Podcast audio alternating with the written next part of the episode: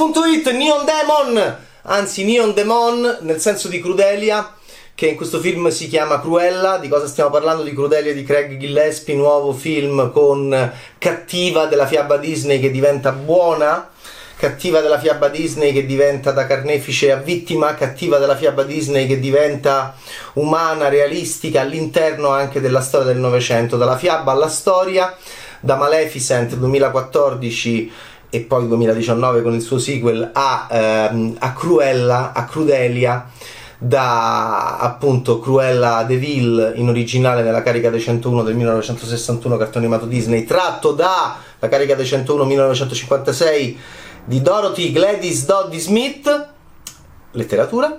Eh, arriviamo a, per noi a Crudelia Demon sia nel, nel, cartone sia nella versione live action con Glenn Close, qui produttrice, e diciamo in versione live action eh, con questa risata molto forte con le sceneggiature di John Hughes per eh, la carica dei 101 1996 e la carica dei 102 2000. Allora, è una nuova Crudelia, eh, è passata attraverso varie mh, mm, eh, fasi, questa è una Crudelia cruella, prima di tutto perché anche in edizione italiana si usa questo termine.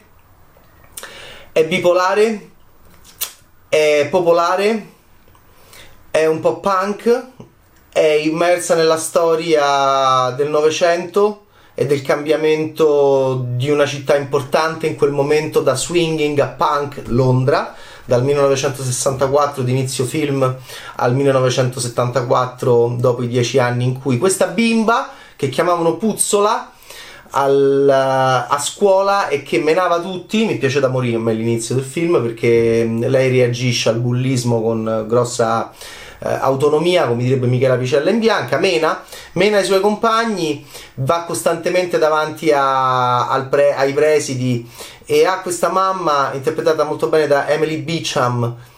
Eh, roscia con i capelli, gentile, che le dice: Dai, su, cerca di essere più servizievole, buona, garbata. Mentre invece sta bimba col capello bianco e col capello nero che lo deve nascondere eh, e che appunto la chiamano puzzola e invece mm, non, eh, non ha una grossa capacità di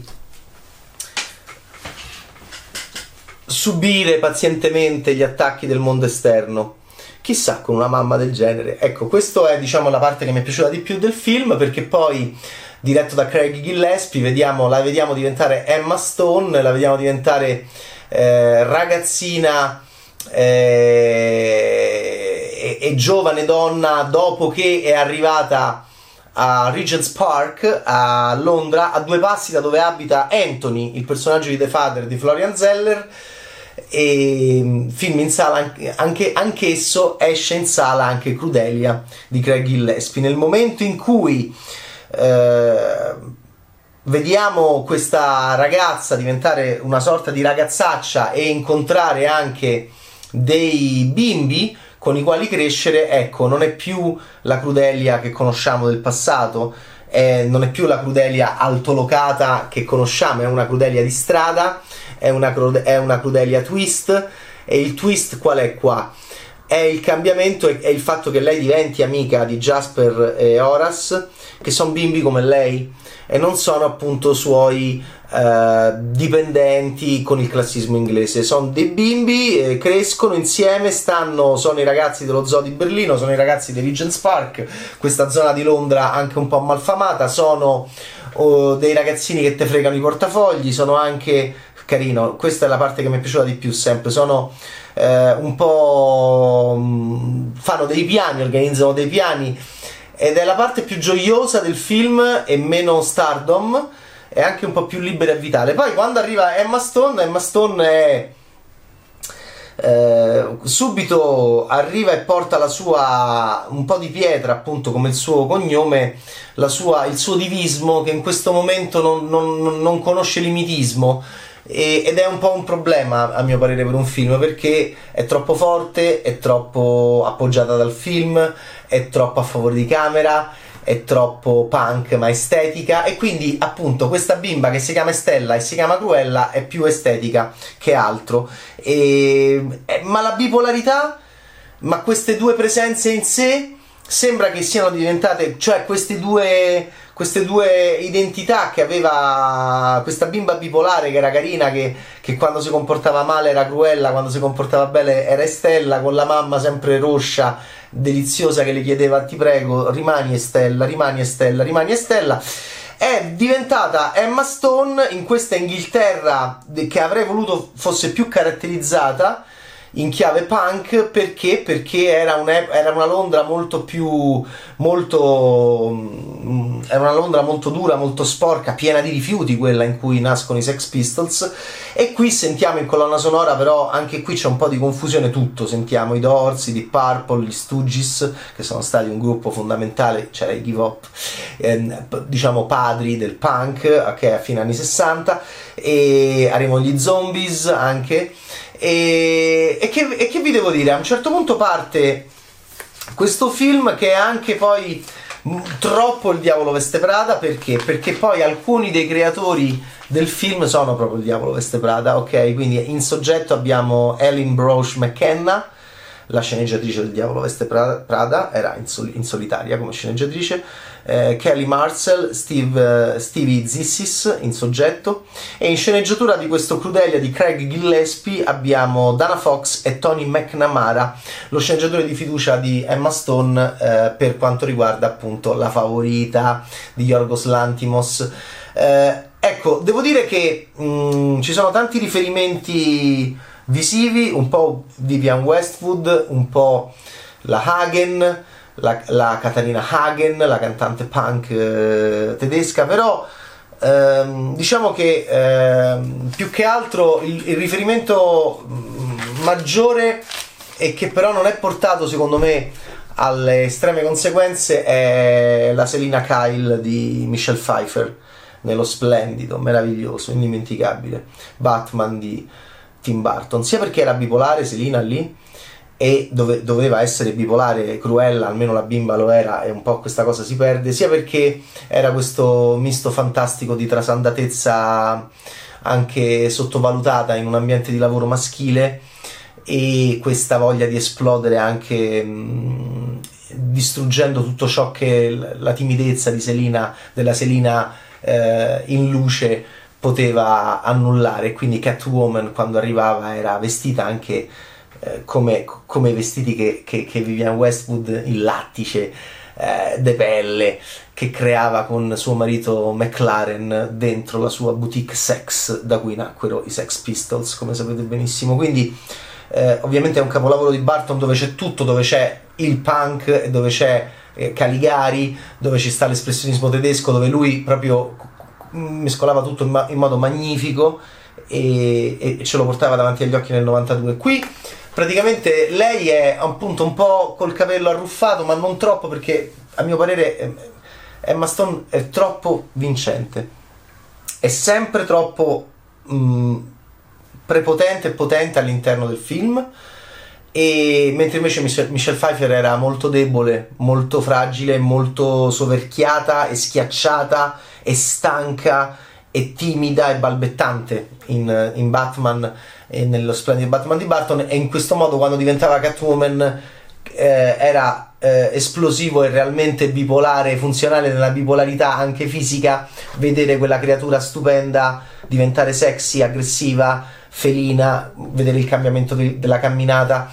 Eh, qui devo dire che Emma Stone è molto forte e quindi Emma Stone è molto forte nella parte del film in cui lei arriva, sta a Londra e comincia questo diavolo veste prada incessante e comincia questo Emma contro Emma perché lei va a lavorare per una... lei è un'appassionata di moda e, e quindi appunto la Westwood ovviamente è un punto di riferimento e lei è un'appassionata di moda, è un'appassionata di... vuole fare la stilista più che un'appassionata di moda, quindi è un'artista, disegna però, eh, no, l'ultimo che abbiamo visto inglese in questo senso forte nel filo nascosto di Anderson, era un masculo anche abbastanza insopportabile, con tutte le sue paturnie, e molto annoiato dalla presenza femminile accanto a sé, fino a che non becca quella che un po' come nelle fiabe col veleno porta, diciamo, la dipendenza amorosa e la necessità dello stare insieme. Splendido film di Paul Thomas Anderson, il filo nascosto. Qui eh, c'è una stilista pure più antipatica di Woodcock, come si chiamava quello lì eh, che era un misto di tanti stilisti del Novecento e qui c'è questa mh, altolocata, nobile eh, baronessa interpretata, la baronessa von Hellman interpretata da Emma Thompson che prende la giovane Emma Stone che vorrebbe tanto eh, e che ha un grande talento e che è povera e che è aiutata costantemente da quelli che poi in realtà nel film della Disney e nei film della Close poi erano i suoi aiutanti, in realtà sono sodali, sono degli amici che la spingono, quindi eh, c'è anche allora c'è anche un mondo, ma questo è interessante poi per quello che diventa dopo.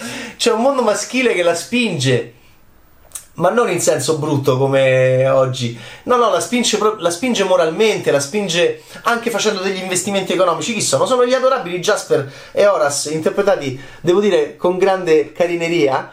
E vengono massacrati poi nel film da Joel Fry e Paul Walter Hauser, che con Craig Gillespie aveva fatto il personaggio più divertente in uh, Aitonia, che per noi era Tonia. Ok, di Craig Gillespie.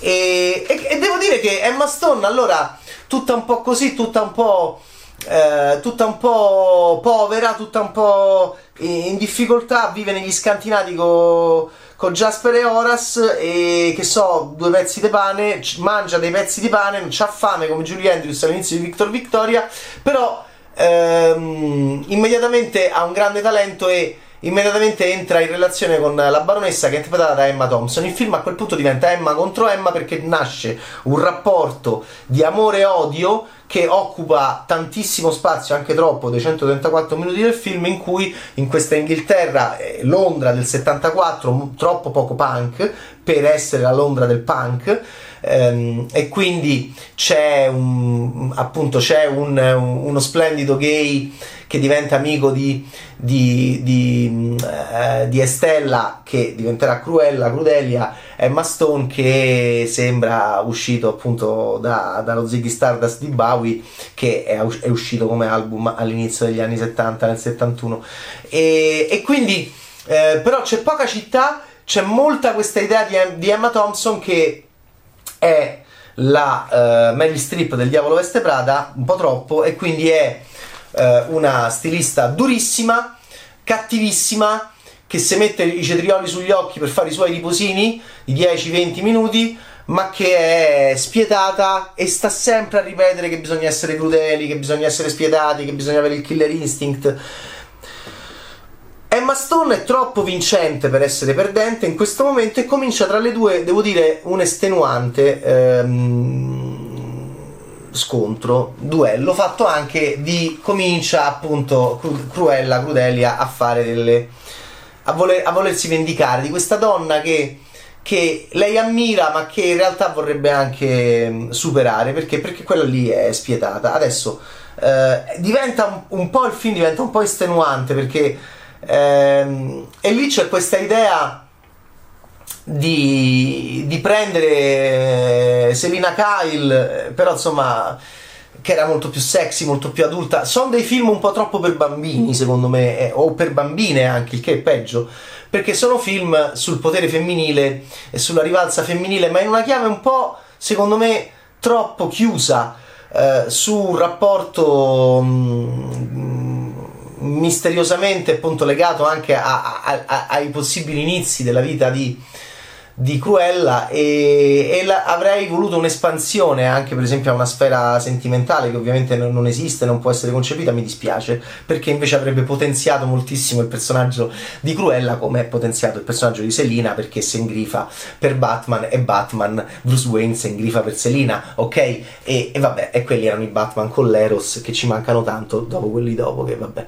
E, mh, ci doveva essere Eros anche qui, invece c'è solo questo scontro eh, anche un po' a bisticci, anche un po' a ripicche. Queste, devo dire, è difficile far risultare un po' stucchevoli e pesanti due attrici divine come Emma Thompson e Emma Stone, ma il, il film lo fa. Perché? Lo fa, lo fa. Perché? Perché è troppo spesso è ripetuto con questa colonna sonora onnicomprensiva dai Doors ai Deep Purple agli Zombies agli Stooges eh, è un po' troppo ridondante e qua arriviamo al limite di Craig Gillespie come regista, è un regista che viene dalla pubblicità, è un regista di lampi, è, è, un regista eh, che con una filmografia lunga, e che è un regista eclettico, ha fatto anche remake, ha fatto film d'amore, ha fatto film eh, con le, le, donne cattivelle, ma non bello come Monster di Patty Jenkins che fa, fa vincere l'Oscar al Charlize Theron, fa un film in cui Margot Robbie vuole fare esattamente quella cosa e lui non la riesce a portare lì e, e con Tonia fa un film dove fa vincere l'Oscar appunto alla mamma di Tonia e non a Tonia. Craig Gillespie è un regista mm, che non, a mio parere non vede bene il film è un regista troppo a performance singola e il film diventa una sorta di videoclip eh, uno dopo l'altro e questo ti distacca dalla storia principale e diventa, ripeto, anche molto lungo. Si poteva, eh, dico va bene, 134 minuti, potevamo arrivare a 120 e già 120 con questa sceneggiatura erano troppi secondo me. Eh, perché? Perché nel momento in cui nella, in questa parte centrale parte questa, eh, diciamo questa cruella che deve diventare anche una disturbatrice delle, delle serate, delle sfilate della baronessa, lei è fortissima, dove si veste, sembrano come i riflettori di Anna di Ammaniti, dove, dove, dove, dove, dove dove, dove, dove, ha questo potere, dove prende questo potere. E lei comincia a disturbare come il Joker di Batman, torniamo di Barton, secondo me ci sono dei fortissimi riferimenti agli splendidi, meravigliosi, i più belli Batman di Tim Burton, ma senza che però ci sia una sceneggiatura forte e coesa, perché, perché lei è sempre una che va un po' avanti, ma sempre con questa, sì, è diventata un'assistente della baronessa che se la porta pure a pranzo, se mangia l'oliva e le dice tu mi piaci, tu mi piaci, però si accorge che lei è geniale e comincia questo gioco al massacro che francamente è un po' stucchevole. Tutto attorno manca e poi diventa, c'è un'altra cosa stucchevole. Eh, noi chi siamo? Noi orridi es- uomini. Siamo un po' buffi coi capelli, siamo un po' ridicoli. Il gay, per esempio, amico di lei, mm, perde completamente senso a un certo punto del film, eh, scompare, peccato perché è il primo gay dentro live action Disney e non va bene così. Eh, John McCrea, ok? E Arti e non eh, ogni tanto arrivano dei lampi appunto Vivian Westwood. Lei si mette a un certo punto una gonna di rifiuti che avrebbe potuto fare Vivian Westwood quando con um, il marito McLaren immaginavano e creavano l'estetica del, del punk geni de, nel loro negozio nella loro boutique di vestiti. E però appunto c'è noi uomini siamo abbiamo i capelli molto buffi Uh, abbiamo i capelli ridicoli, tanto che mi piace a me, per esempio, il rapporto che lei ha con l'uomo uh, molto ridicolo che è il suo capo all'inizio. E quello è un altro film, però, e là mi diverte perché lui è proprio ridicolo e buffo. Noi uomini non esistiamo se non in questo senso qua, abbiamo sempre i capelloni. E, e però, è, e poi Jasper e Horace a un certo punto cominciano a fare una cosa per cui li volevo uccidere, eh, e cioè si lamentano che Cruella sia diventata cattiva. Cattivella, non cattiva. E quindi passano praticamente tre, me, mezzo film a dire: Ma perché ci parli male? Ma perché ti rivolgi a noi così? Ma perché sei dura? Ma perché sei cattiva? Ma perché ci dici questo? Che un po' anche lì taglia cut. taglia il vestito, ma taglia pure le, le battute. Perché, cioè, vedere Jasper e Horace che per, per, per un'ora di film praticamente dicono a lei lo trovo anche in una chiave di women power sbagliato in scrittura perché non c'è bisogno. Allora, come dire, perché nei confronti di un personaggio maschile che comincia a prendi il Joker meraviglioso, non di Jack Nicholson, di Joaquin Phoenix per Dot Phillips, non c'è bisogno di uno che costantemente gli va a dire ma tu eri buono Arthur, perché Arthur era buono, Arthur è buonissimo. Ma Arthur, ma che ti succede? Arthur, invece, perché un personaggio femminile che comincia un po' a, a sbroccare deve avere questi questi suoi amici eh, che, le chiedo, che le dicono in continuazione e poi soprattutto perché continuano a fare le cose per lei. E sono un po' ridicoli perché dicono sempre no però adesso noi ce ne andiamo ma lei è cattiva non la riconosco più. Continuamente lo dicono un po' troppo un po' troppo Emma Stone vince sempre non si sa perché anche quando non dovrebbe vincere, io non sono più la dolce stella, l'abbiamo capito, è un'ora che si è diventata cruella e diventa potentissima, fortissima, va a disturbare, il suo disturbo non è punk, il suo disturbo è glamour, il suo disturbo è potente e questo mi ha fatto molto uscire dal senso, secondo me, di questi film. Mentre per Maleficent di Angelina Jolie, io voglio bene a lei, la amo, la amo soffro per lei, capi- la capisco, la capisco dal punto di vista politico, la capisco dal punto di vista di amore, la capisco in tutto e Angelina Jolie è meravigliosa. Non è cattiva, la disegnano così, quegli zigomi non sono cattivi, sono, è una creatura e le voglio bene, la amo, voglio volare con lei, la voglio proteggere, voglio combattere, voglio andare con lei a combattere per lei. Mentre invece qua l'intenzione è quella, quindi non è che l'intenzione non è quella, l'intenzione è quella, ma io non ci, non, non ci sono arrivato perché, perché, è troppo forte prima di poter essere forte, è troppo potente prima di poter essere potente ed è troppo, ed è troppo vincente prima di poter essere vincente. Ehm, quali sono le idee che mi sono piaciute di più? C'è una, un larva dress che mi piace, il vestito delle larve, quella è una bella idea. Ok, il vestito di larve non aggiungo altro. La cosa migliore del film è il vestito di larve. Emma Thompson, anche lei diventa un po' stucchevole. Emma Stone, anche lei diventa un po'. È un buon film senza essere. Eh, ma ho preferito nettamente Maleficent. In chiave proprio sentimentale, mio, di pathos. E l'ho trovato molto lungo.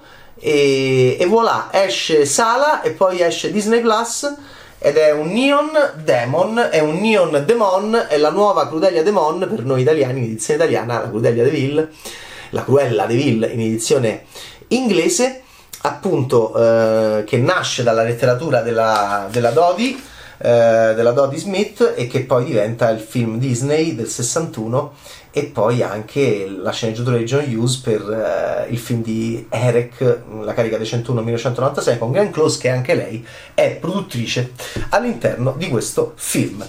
Va bene? Eh, eccolo qua, Crudelia di Craig Gillespie. Non parlarci in questo modo, ti stiamo aiutando, lo dicono per un'ora. Jasper e Horace, Craig Gillespie è un regista, secondo me, eh, ancora non perfettamente in grado, come i veri grandi geni del cinema, vedi Tim Burton, il più grande che abbiamo citato in questa video recensione, anche insieme a John Hughes, però insomma eh, Selina, Selina e Catwoman erano i punti di riferimento eh, per eh, i più forti secondo me, oltre alla Westwood e oltre alla Katarina Nina Hagen, e però non arriviamo assolutamente vicino all'erotismo all'eroismo, al femminismo, allo struggimento erotico di pathos. C'è un taser. Anche qui c'è un taser, come Non mi uccidere di Andrea De Sica. Il taser, ma il taser bacio di Selina, Kyle ce lo scordiamo. Quindi manca un grande regista del melodramma gotico eh, di potere femminile come Tim Burton, Craig Gillespie fa un film sulla carta ma m- molto meno sullo schermo. Ciao Betaste!